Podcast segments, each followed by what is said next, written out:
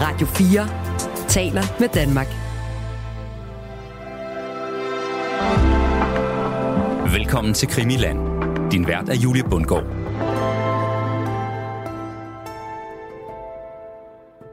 Og så giver han hende et tæppe over hovedet, og øh, så har han gemt en salonrifle bag sofaen, og så skyder han ind i hovedet. Og han kommer hen til villaen, det er lidt længere hen ad gaden, og så finder han grosserens hustru, og øh, de, hans kollegaer, betjent Henriksens kollegaer, de anholder så hans bæk og tager ham med på politistationen. Har du nogensinde oplevet, at tilfældighederne spiller dig et pus? Der sker nogle ting, som du egentlig ikke tænker videre over før senere. Måske timer, dage eller uger efter, så sker der noget så spektakulært, at du lige pludselig kan se alle de tilfældigheder, der har lidt op til, at du var lige præcis på det rette eller forkerte tidspunkt på det helt rigtige eller forkerte sted. I dag i krimiarkiverne har vi hele to historier med til dig. Historier, der begge har det til fælles, at det er tilfældighederne, der fører til undergang. Velkommen til Krimiland i en serie, vi kalder for Krimiarkiverne. En serie, hvor vi ser nærmere på spektakulære kriminalhistorier fra tiden omkring 2. verdenskrig. For hvor vi her mange år efter kan have en tendens til at fokusere på de sager, der har knyttet sig direkte til verdenskrigene, så er det bestemt ikke, fordi der ikke var anden kriminalitet og andre ulyksaligheder i perioden. Mit navn er Julie Bundgaard, og hver uge så tilføjer jeg i fællesskab med forsker og forfatter Christian Holtet endnu en filmappe til Krimiarkivets skabe.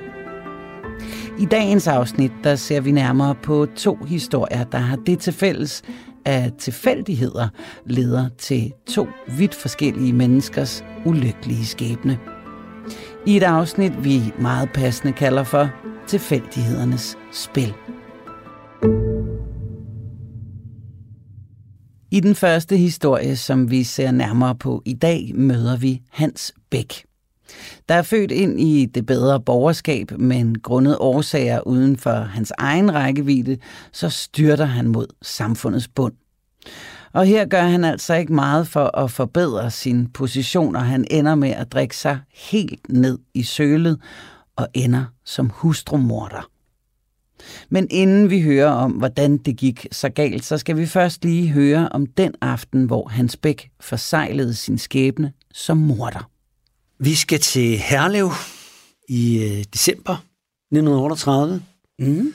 Den 16. december på Frederikssundsvej i en øh, toetagers gulstens villa.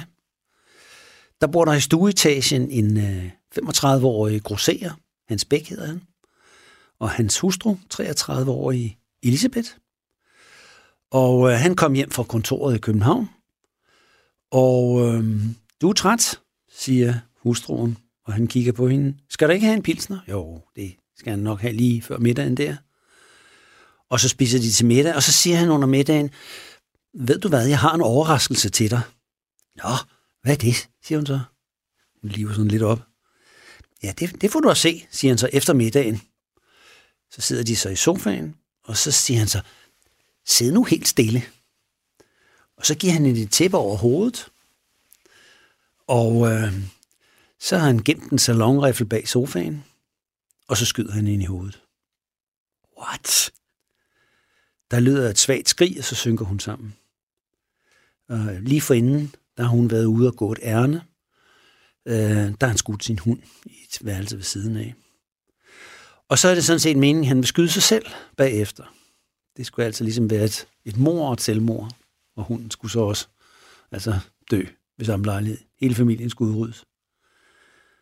Men så, så svigter mod ham, da han, da han har skudt konen.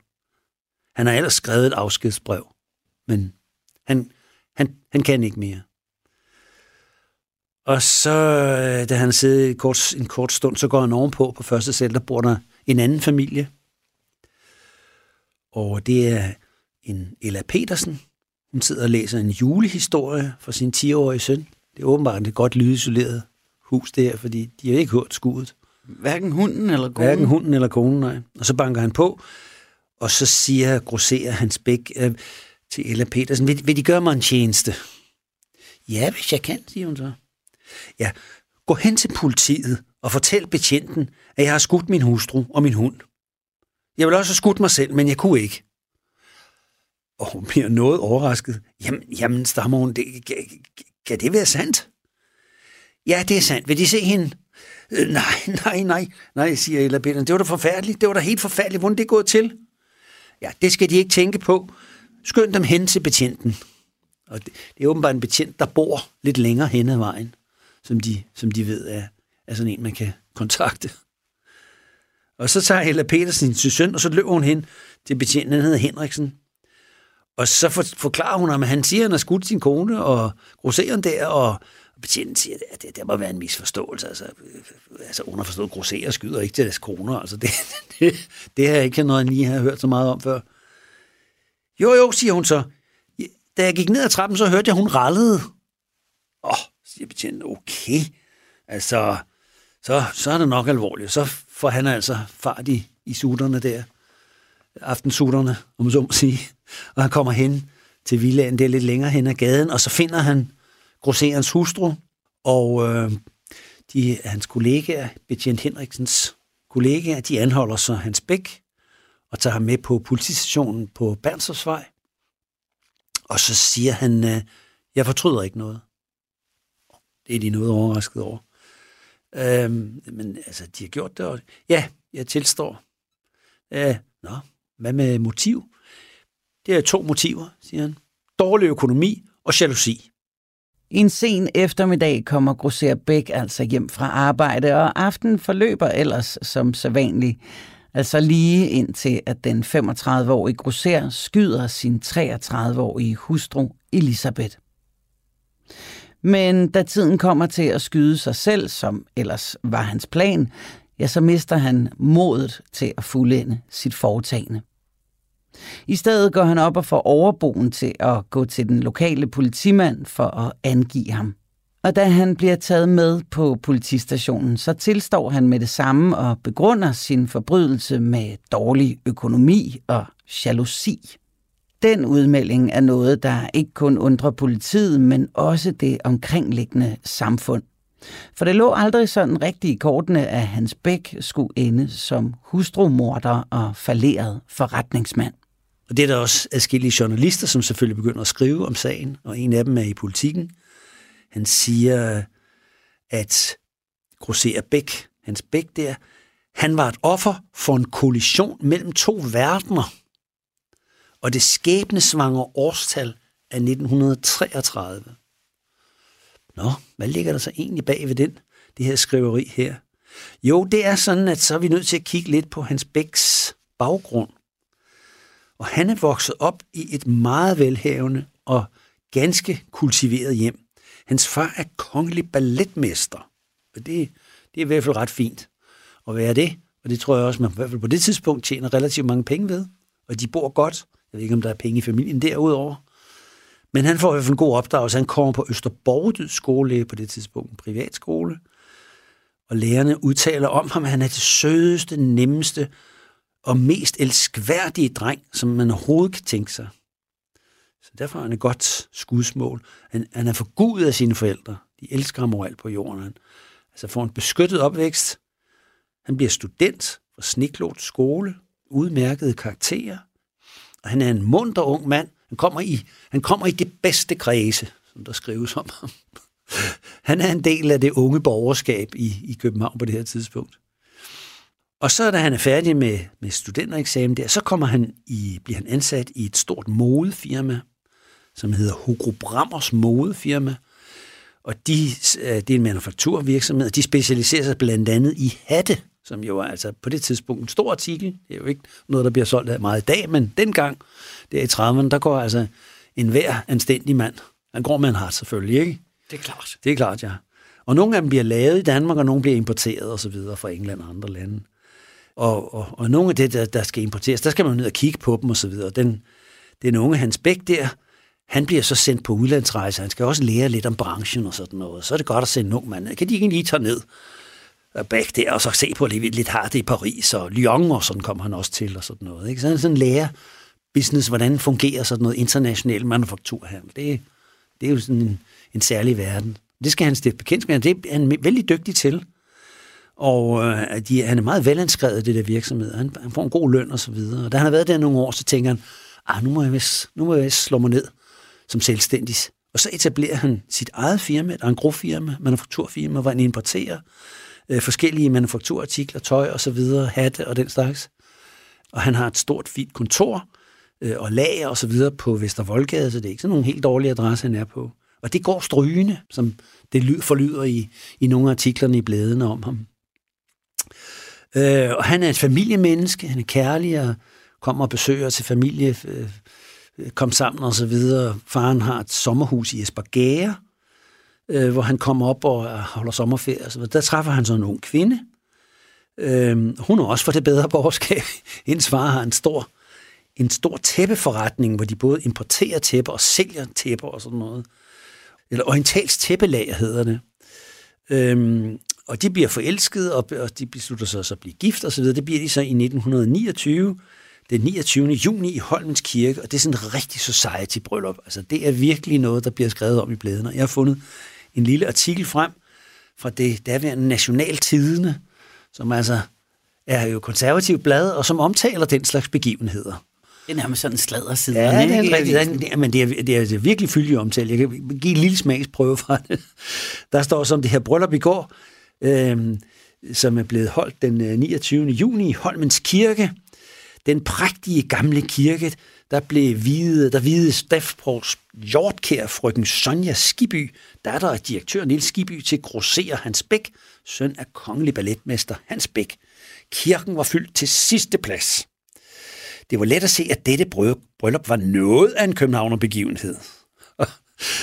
Øh, kirken den er yndig smukket med alt sommerens blomsterpragt. På alderet knejste mørkerøde roser, og hele korets opgang var flankeret af et væld af lyse og mørkerøde peoner og georginer og hortensiaer og spiræer og syrener og så videre, så videre, så videre. Lang, lang, lang beskrivelse af alle de her blomster, der er i den her kirke der.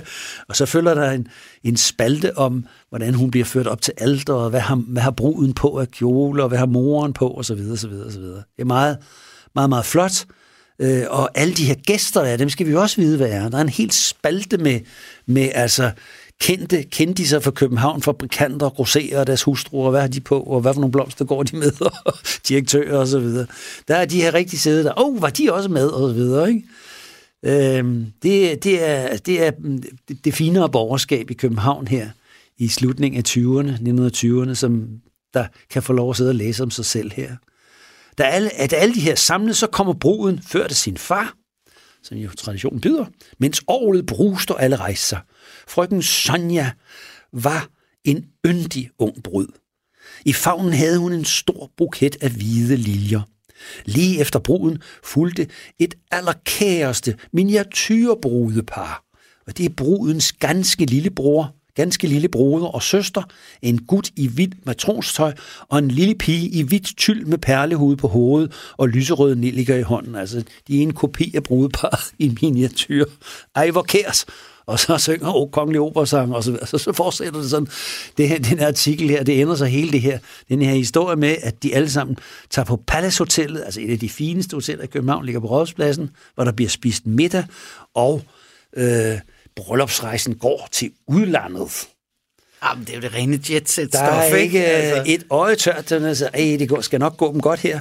Og han, øh, svigerfaren der til Grosser Hans Bæk, han øh, tror jeg også, han øh, investerer lidt i, i Hanses firma der, så det kan blive endnu større.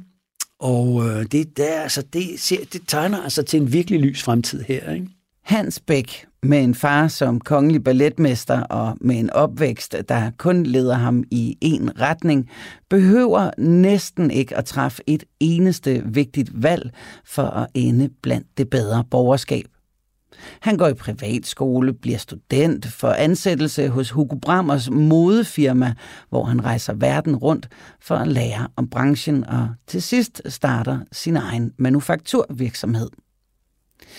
Det går som forventet virkelig godt for den unge Hans Bæk, og ved familiens sommerhus i Esbergære møder han sin kommende brud, der er datter af en stor tæppehandler.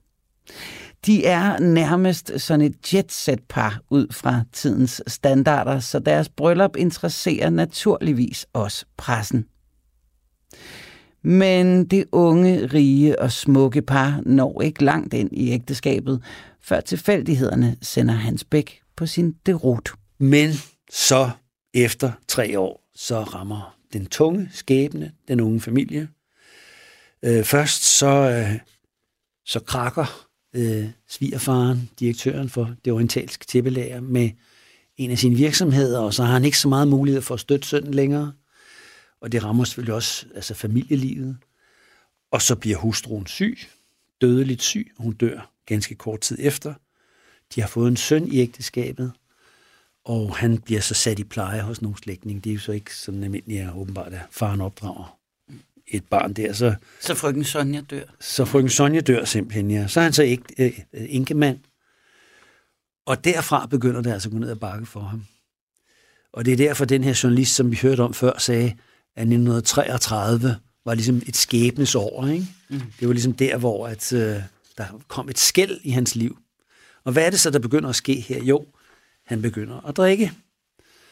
Altså, og så taber, han begynder han at tabe interessen for sin forretning. Altså, han, øh, han, går, han går ind på kontoret og sidder og kigger lidt, og, og så, ja, så efter et stykke tid, så bliver han træt, og så går han ud og drikker resten af dagen.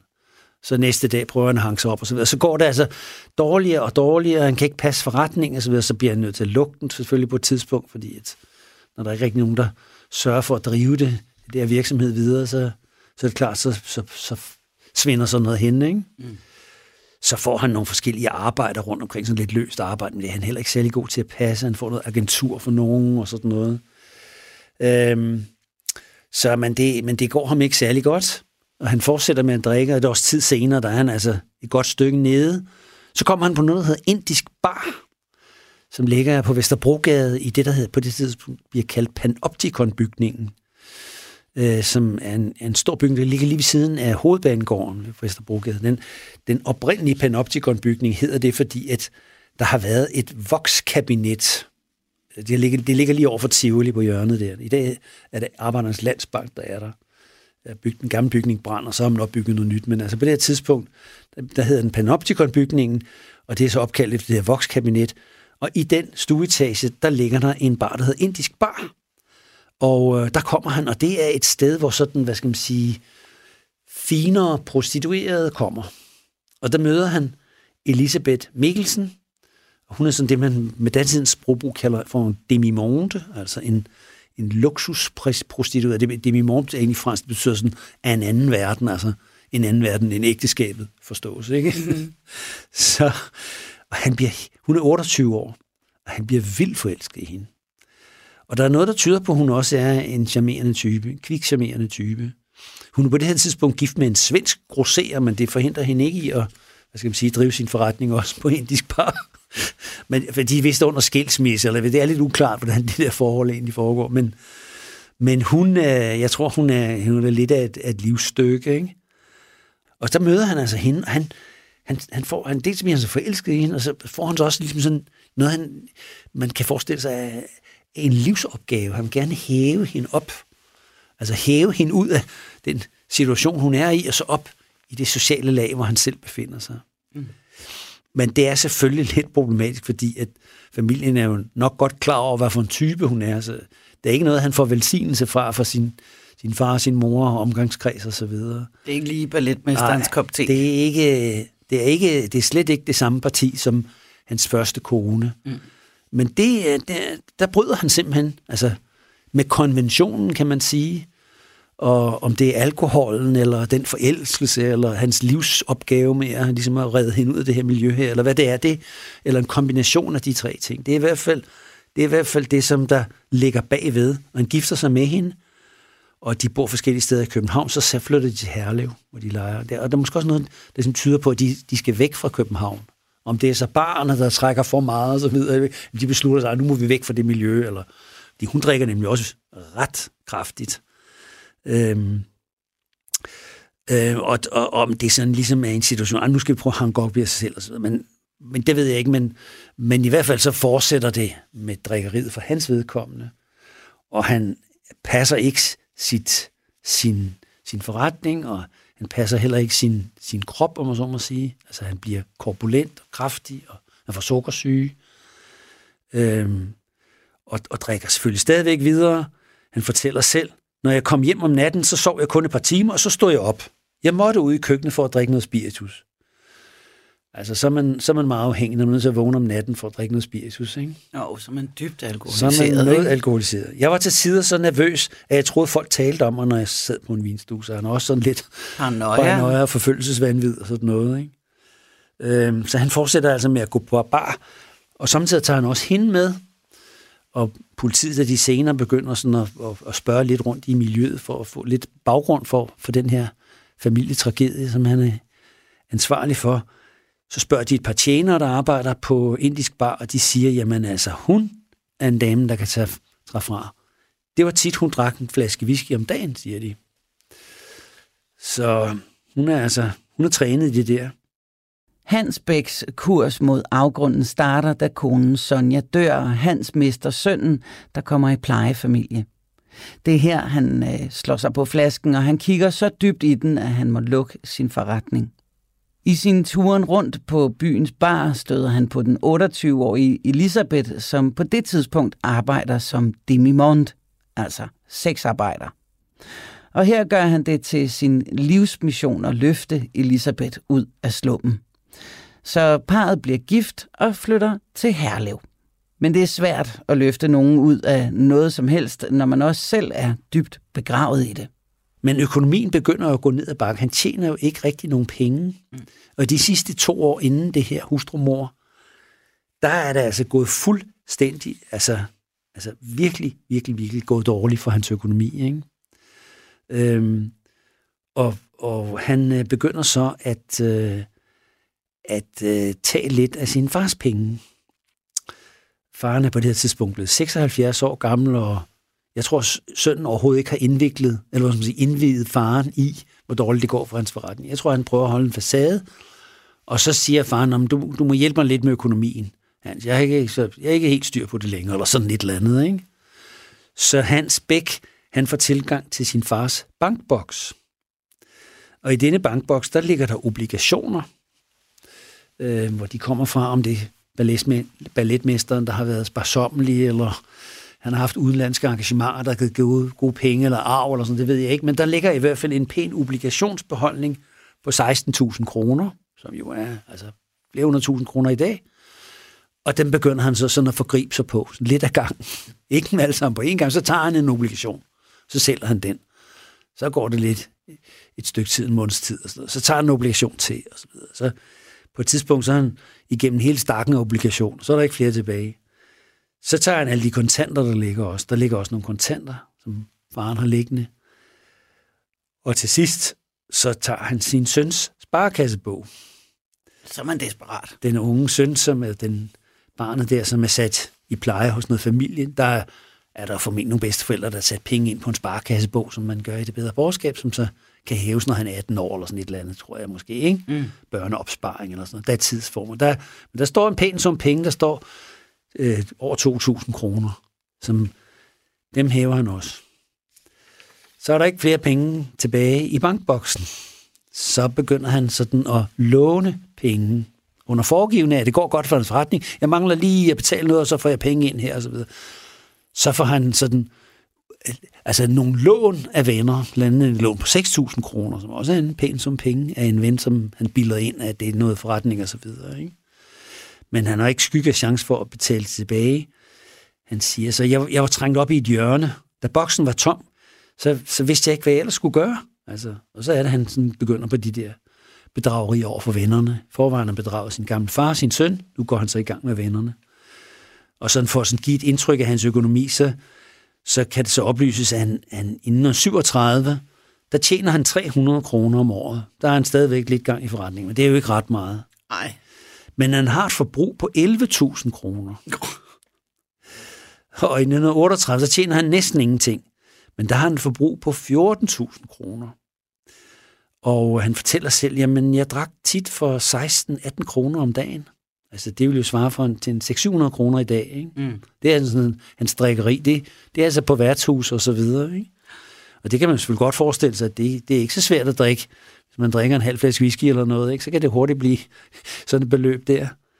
Øh, men penge skal jo altså komme et sted fra, og det, det, det foregår så ved hjælp af bedragerier. Og sammenlagt over de her par år, efter han er blevet gift med hende, og, og frem til her i 1938, hvor mordet foregår, der, der når han at lave bedrageri for 40.000 kroner, svarende til omkring 1,5 million kroner i dag. Og den er jo fuldstændig uholdbar situationen. Og de her venner, han har lånt penge af, de begynder at sige, hvad, hvornår, øh, hvornår kan vi få vores penge, Hans? Ja, lige, og så videre, ikke? Men på et tidspunkt, så har han simpelthen så meget gæld, han har ikke nogen skygge af chance for at få de her penge tilbage igen. Øhm, og det fortæller han så sin kone, Elisabeth. Altså, vores økonomi hænger i en tynd tråd. Altså, og jeg må altså indrømme, at jeg kom til at stjæle nogle penge fra min far. Så siger hun, hvad, hvad har du? Ja, ja, jeg kom til at stjæle nogle penge fra min far. Altså, det, så tror hun med at forlade ham. Og det, det kan, det, det, og så bliver han helt ulykkelig. Altså, altså nu, dels har han kæmpe altså, økonomisk problem her, og dels så konen vil ikke støtte ham, ligesom, hvordan, hjælp mig på en eller anden måde. Ikke? Hun siger, så forlader jeg dig. Altså, så er jeg ikke interesseret så mere. Så er jeg ikke interesseret mere. Gennem druk og dårlige beslutninger ruinerer Hans ikke bare sig selv, men han tager også på både sin fars og sin søns opsparing. Så meget, at han blanker dem begge fuldstændig af. Og så begynder han at låne penge fra sine bekendte under påskud af, at forretningen går godt. Vi startede med at fortælle, at Hans' skæbne blev påvirket af tilfældighederne, men nu kan man vist roligt sige, at han med sit alkoholmisbrug selv sætter tommeskruerne på sin tilværelse og sætter rammen for den totale nedtur. En nedtur, som hans hustru også bemærker og derpå truer med at forlade ham for at vende tilbage til sin tilværelse som demimond. Og det er her, at han bliver hustrumorder.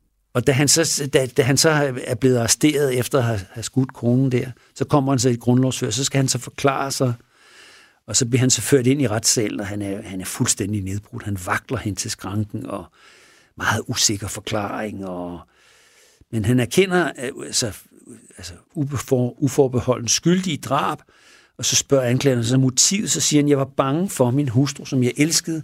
Vi forlade mig. Vi havde været på øh, La Reine, altså om aftenen der, ikke? Altså aften før mordet, dagen før.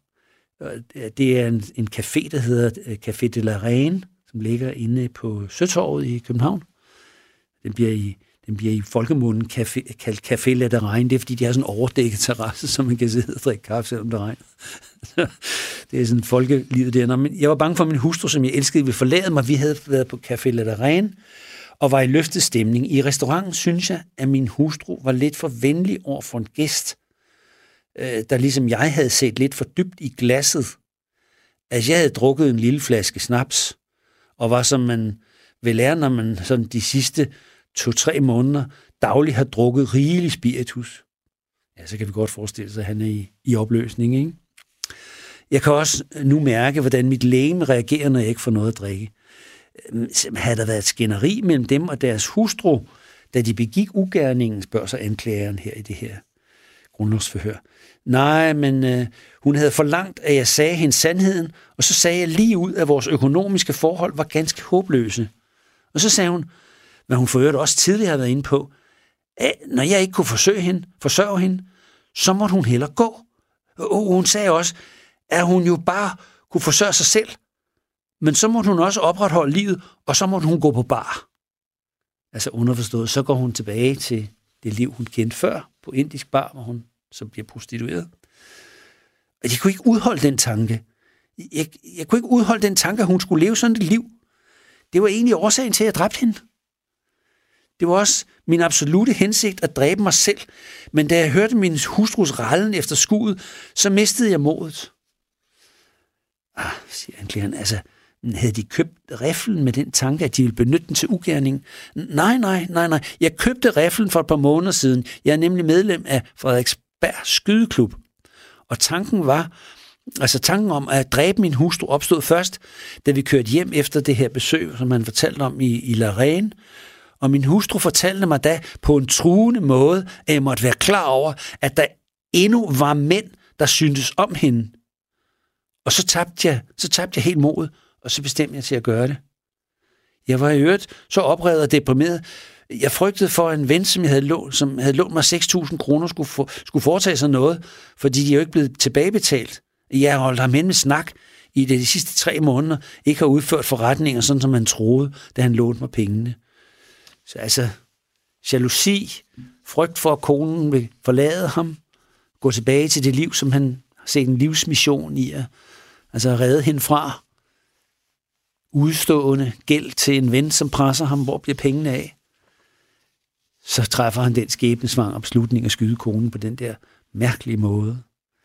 Så der er sådan set ikke særlig meget tvivl altså i politiet her. De, de efterforsker det her. Der, der er ikke noget... Altså, jeg ved egentlig, hvorfor de, de tager dem så lang tid, men der er måske andre sager, der presser sig på. Så det er først nærmest et, et år senere, i, i november 1939, så kommer han for landsretten i et nævningting, og anklageren sigter ham, eller tiltaler ham for overlagt mor og 13 forhold af bedrageri og kræver 16 års fængsel. Og Hans Bæk forklarer, øh, at han altså sådan set øh, har gjort det her, og ja, der er ikke noget. Øh, han kan ikke rigtig altså forklare på anden måde. Min kone sagde til mig, da jeg var kommet hjem, at jeg måtte være tørstig, altså på, på den aften, hvor han myrder hende. Jeg svarede ja, og hun rakte mig en pilsner. Min kone gik så ud, og jeg lavede salonriflen med tre patroner. Jeg kaldte min hund ind i det lille værelse og skød den i panden. Den sank om på gulvet, uden at give en liv fra sig. Jeg prøvede at låse døren til værelset, for at min kone ikke skulle opdage noget, men det lå sig ikke gøre. Og så kommer konen tilbage, og øh, så siger han til hende, at han har en overraskelse. Vi spiste middag, og hun spurgte, hvor i består overraskelsen? Og så siger han til hende, tag det her tæppe over hovedet. Og hvad skete der så, spørger anklageren. Ja, så skete det forfærdeligt. Jeg skød hende. Men så hørte jeg hende ralle så forfærdeligt, at jeg styrtede op på første sal og bankede på hos familien. Jeg bad fruen om at ringe til politiet, efter jeg fortalte, øh, at jeg havde skudt min kone.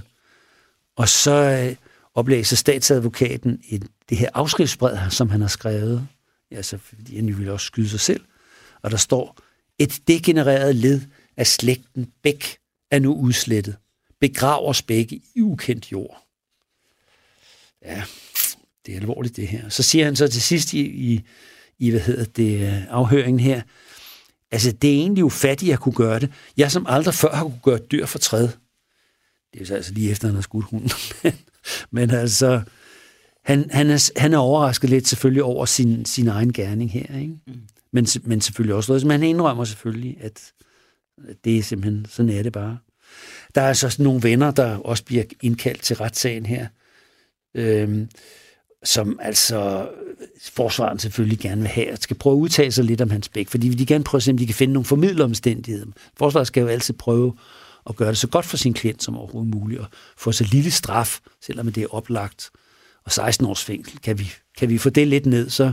Nærmest en tilståelsessag. Ja, ja. Kan, men kan vi, og det er jo også forberedt, kan man sige. Ikke? Så, mm overlagt og alt det der. Så man er oppe i den høje straframme, men er der et eller andet, vi kan finde på, som kan gøre det, så det bliver lidt mindre, kan vi formidle nævningen på en eller anden måde.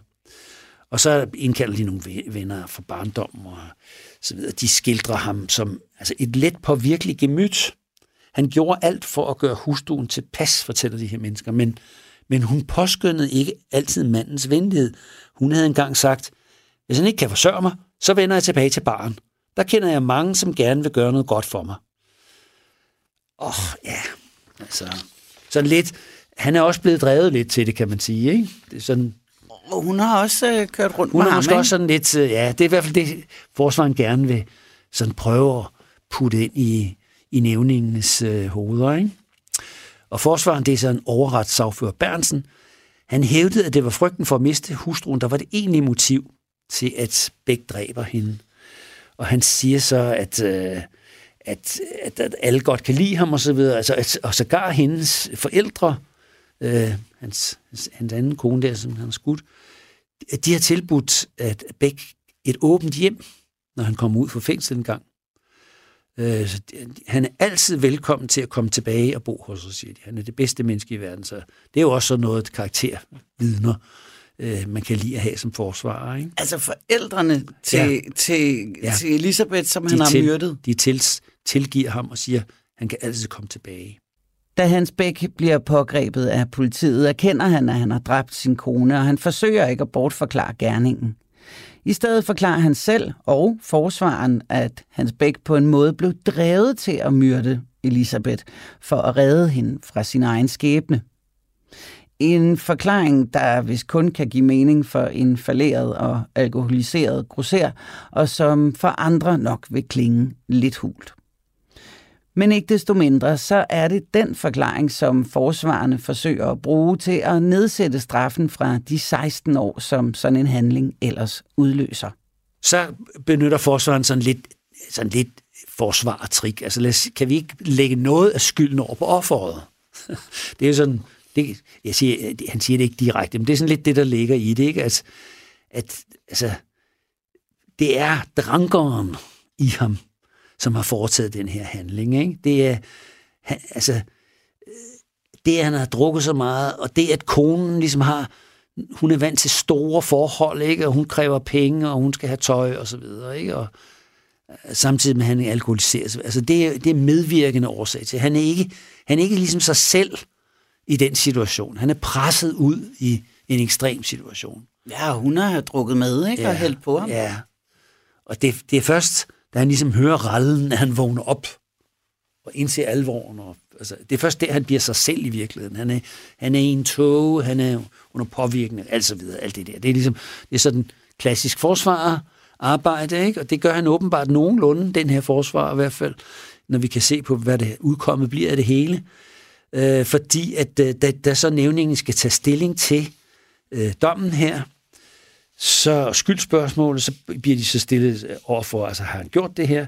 Og så får forsvaren så lov at stille et tillægsspørgsmål, som lyder, øh, om, øh, om der er nogle formidlende omstændigheder. Altså, kan man bruge paragraf 85? Øh, altså, det er, er, er den strafbare handling blevet begået under indflydelse af stærk sindsbevægelse, eller eller sjælelig uligevægt, eller er der altså nogle særlige omstændigheder, som gør, at, altså, at det forringer strafværdigheden, som man skriver, altså en juridisk udtryk, ikke? Mm. således at altså, der er nogle familieomstændigheder, som man kan give anledning til, at straffen kan nedsættes. Det er det, der ligger i det her såkaldte paragraf 85. Det bliver juryen så også spurgt om, om de mener, der kan være sådan nogle forhold. Og, og så går juryen ud, og der er jo ikke så meget tvivl, han er skyldig, så han skal straffes selvfølgelig for, for drab, men de svarer så også ja til det her tillægsspørgsmål. Der er altså nogle, han har været uligevægtig, og der er nogle momenter, som kan gøre, at man kan nedsætte straffen.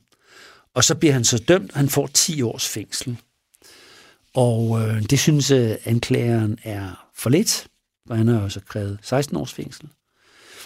Øh, så han anker sagen til højesteret for skærpelse. Og så går der 14 dage, så griber rigsadvokaten ind og stadfæster, at man ikke vil anke sagen. Og så ender sagen på den måde, med at han får 10 års fængsel. Og der slutter altså sagen om et riffelmor i Herlev. Juryen køber delvist forklaringen om, at han har handlet under stærk sindsbevægelse. Så hustrumorderen ender med en straf på bare 10 års fængsel.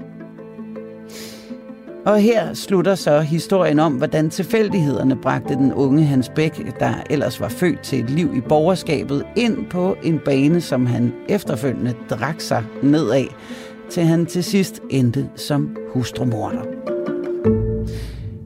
Men historien om Hans Bæk er ikke den eneste historie i denne uges udgave af Krimiarkiverne, for vi har lige en kort historie mere – en historie, hvor det i endnu højere grad er tilfældighederne, der afgør historiens udfald. Og her skal vi så nogle år frem i tiden i forhold til historien om Hans Bæk. Vi skal nemlig se på en anden historie, hvor direktøren Åge Kær bliver dræbt af en floridforgiftning efter et restaurantbesøg. Den 22. oktober 1941, så kommer der en kendt kunstmaler ind på Glacis-restauranten på Østerbrogade 2.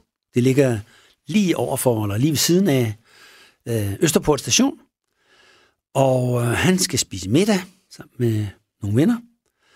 Og så på et tidspunkt, så, øh, ah, så får han lidt for meget mavesyre. Det kan man godt få, når man, hvis man spiser en god middag og har drukket lidt. Så der kommer lidt sur opstødelse. Så beder han tjeneren, kan, kan lige have, skal jeg få sådan et mavepulver eller sådan, ikke? Der lige. Så skal han have sådan en skifuld natron der, og så får han det, og så hjælper det lidt på det, ikke?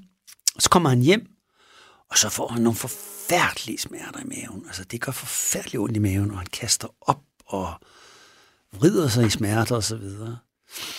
Og man prøver sådan at, at, at se, om han kan ride stormen af, og han ligger faktisk syg et par dage. Han tænker, det er nok noget Roskilde-syge. Så han gør ikke mere, hvis han tænker ikke mere over det og så videre.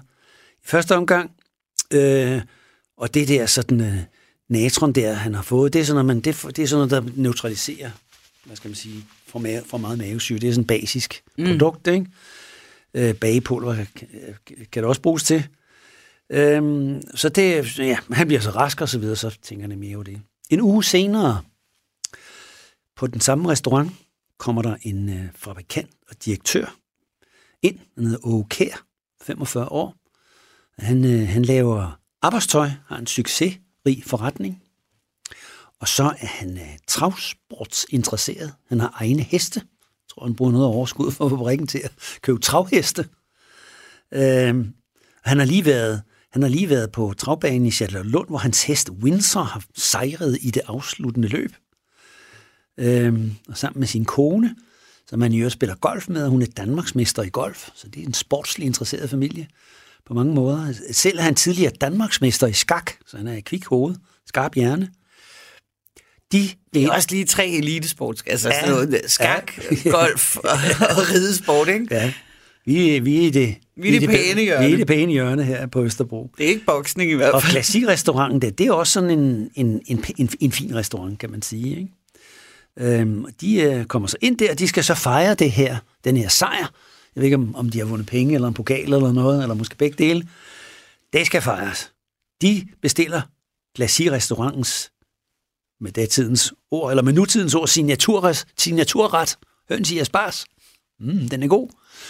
Det er en øh, delikatesse, som er kendt viden om. Og øh, ja, han øh, får også lidt maveånd måske på et tidspunkt. Altså, han har måske drukket lidt meget champagne, eller hvad? Jeg ved ikke. Han, han får så også mavepulver. Og så, øh, så skete, han, har, han har så nogle, nogle venner med, som også er travsportsinteresserede. Og, øh, og de skilles så, så da han kommer hjem, så bliver, så bliver direktør kær der, så bliver han dårlig, ligesom kunstmaleren, og får ondt i maven, og altså skrækkelige smerter, og han klager selvfølgelig til sin kone, og de ringer til lægen, og han siger, at de skal køre på hospitalet, og så kører han på hospitalet, og han bliver dårligere og dårligere og dårligere. Og så dør han på hospitalet. Nå. Altså, de kan ikke redde ham. Og det er meget usædvanligt. Og, og på hospitalet får de jo at vide, om, ja, hvad, hvad, jamen, har han spist noget? Har han fået maveforgiftning? Og, det er jo nok ikke noget, man normalt dør af, men altså, de tænker på hospitalet, at han har spist noget, som han er død af. Måske kombineret med, han har også et svagt hjerte. De tænker, at de to ting kan måske være, at, at så han ikke kunne klare sådan et maveondt. Men altså for en sikkerheds skyld, så siger de, altså var der andre med, der spiste sammen med jer?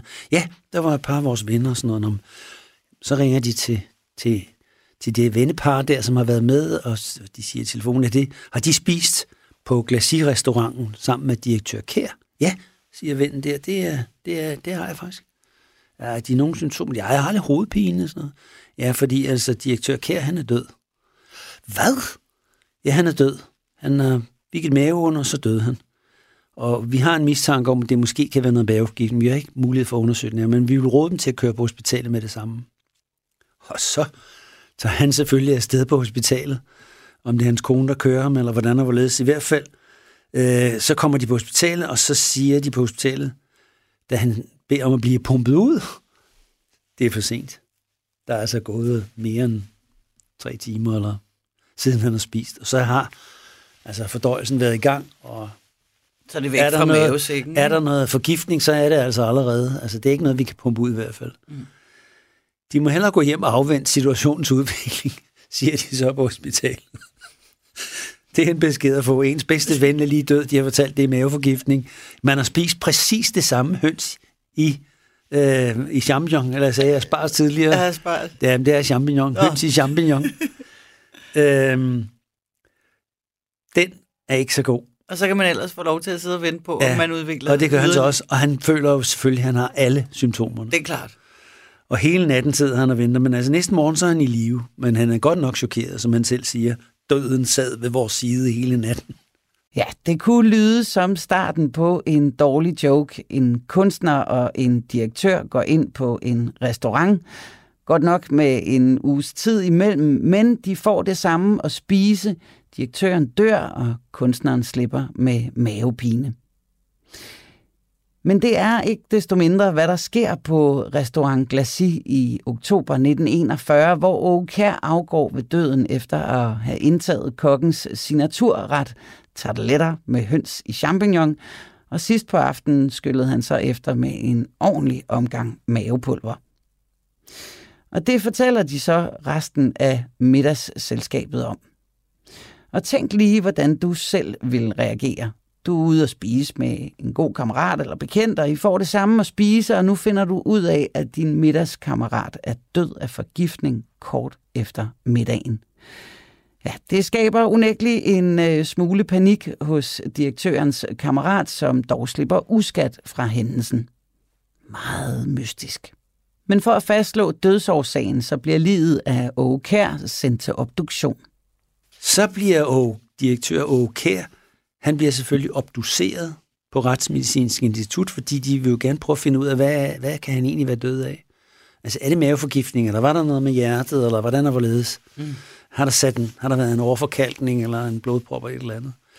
Men det, de får ham obduceret, det er professor Knud Sand, ledelse af Retsmedicinsk Institut.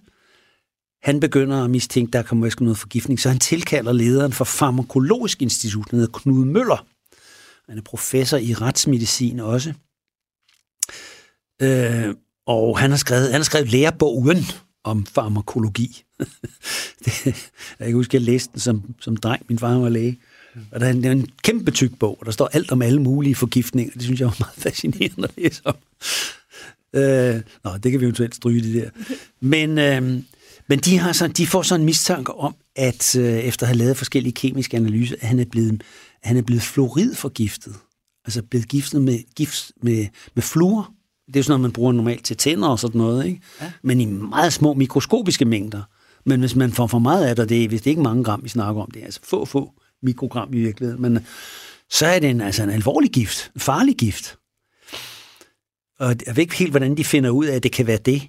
Men i hvert fald så anmelder de selvfølgelig det her til politiet og siger, at vi mistænker, at han er blevet forgiftet med det her giftstof, der hedder fluor, eller fluorid. Nå, siger politiet, okay, det må vi undersøge. Så tager de selvfølgelig ud på restaurant Glacis. Fordi hvem er det, der, der, der kan finde på at forgifte gæsterne? Hvad putter de det i maden? Hønsen i champignon der, bliver, får den sådan et skud fluor, inden den kommer ind, eller hvordan? Eller, eller kun nogle af gæsterne? Eller, det, er jo, det er meget mystisk, det her. Det kan de jo slet ikke gennemskue. Ja, yeah, siger de så, altså, altså, de har jo fået det samme alle sammen, og altså, den der høns i champignon, der har de serveret for mange gæster, og det er den samme gryde, og der er ikke noget, og så videre.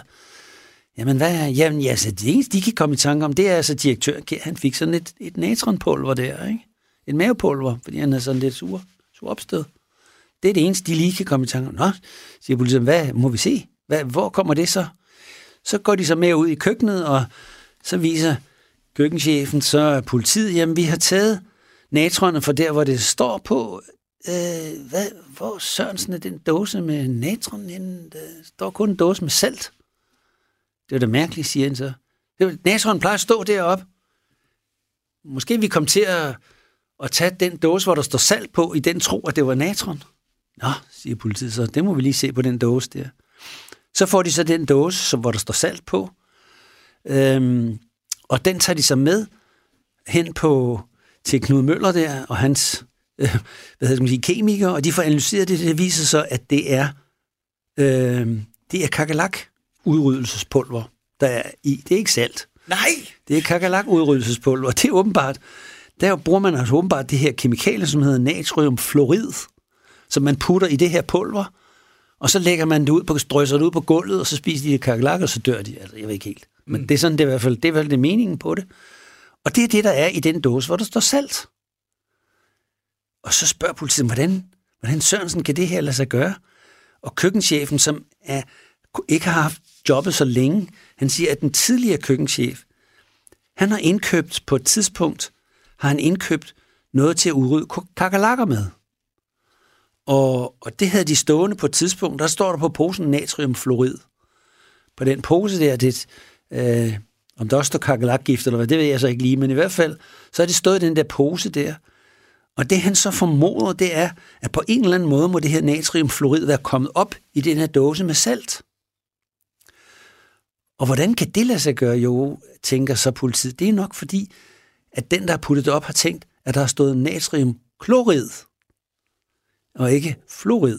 Mm. Og natriumklorid, det er jo altså salt. Så hvis man har en lille smule, så den kemiske forstand, så natriumklorid, nå ja, det skal jo hen i saltdåsen. Bum, ikke? Hurtigt ud med posen, ikke? Det kan jo ikke stå i den pose, der skal jeg låg på. Altså, et eller andet. Det er sådan noget, de formoder, ja. at det er blevet puttet over i dåsen med salt. Så er den dåse med salt kommet op på hylden, der hvor natriumpulvet står. Da så han skal have et natriumpulver, så er de, de har været travlt, de der tjener og køkkenchefen og alt muligt, så er de kommet til at tage en dåse, hvor der salt, de, de har troet, de har taget dåsen med natronpulver. Mm. så det er altså to fejltagelser, to skæbnesvangre fejltagelser, der spiller sammen. Noget bliver puttet i en forkert dåse, den forkerte dåse bliver taget for at være en anden dåse, og så har vi misæren. Øh, så på den måde, forvekslingen mellem et F og et K fører til, at øh, denne her direktør altså får altså en ordentlig skud kakelakgift, og det dør han altså af. Det viser sig, at direktør Åkær er blevet forgiftet med natriumfluorid, altså kakelakgift, i en relativt bizar række af forbytninger, forglemmelser og misforståelser.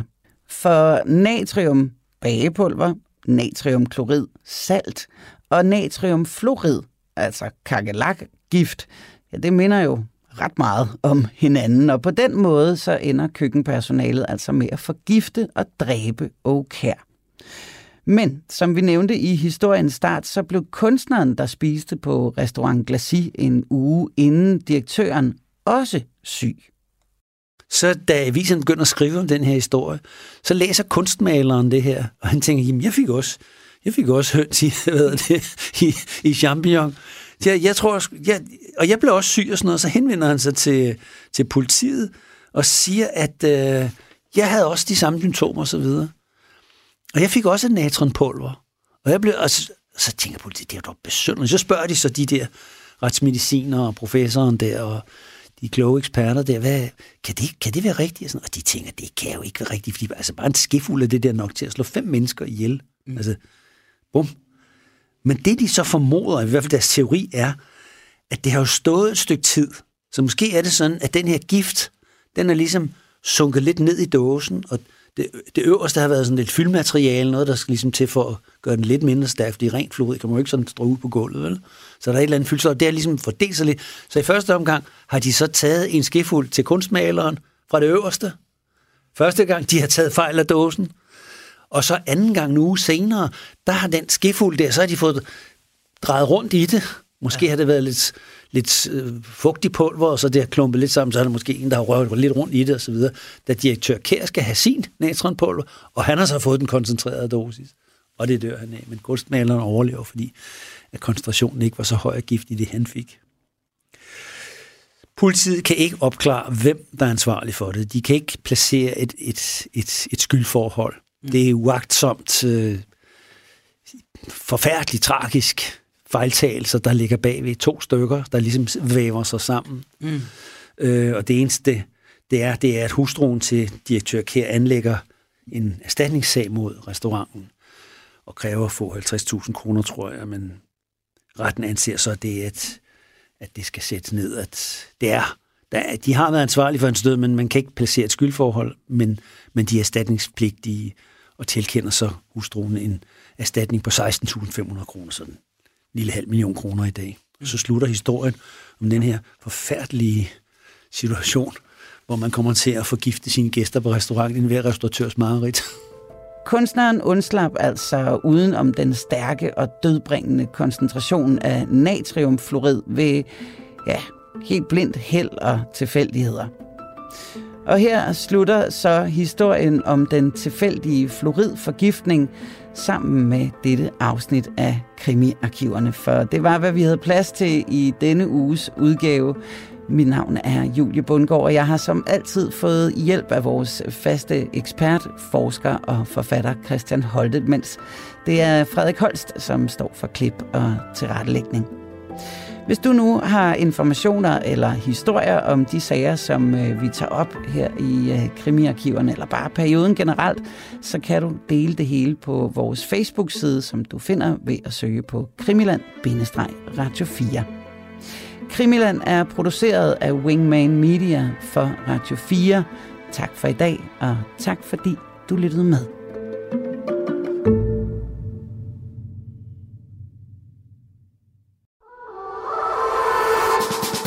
John Paul George Ringo. Det er nærmest et børnerim. I årvis har man diskuteret, hvem der egentlig var den femte Beatle. Jeg synes ikke, det er helt forkert at sige, at The Beatles er en af de 20. århundredes største myter. Over sommeren sætter Beatles-nørderne Christoffer Lind og Niels Jakob Myge jagten ind på at finde den, som har gjort sig fortjent til titlen. Nu skal vi have det etableret en gang for alle. Hvem var den femte Beatle? Fra store personligheder til anonyme vandbærere, dramatiske livshistorier og tragiske skæbner. Og selvfølgelig med massevis af god musik. Lyt til jagten på den femte Beatle i Radio 4's app eller der, hvor du lytter til podcast.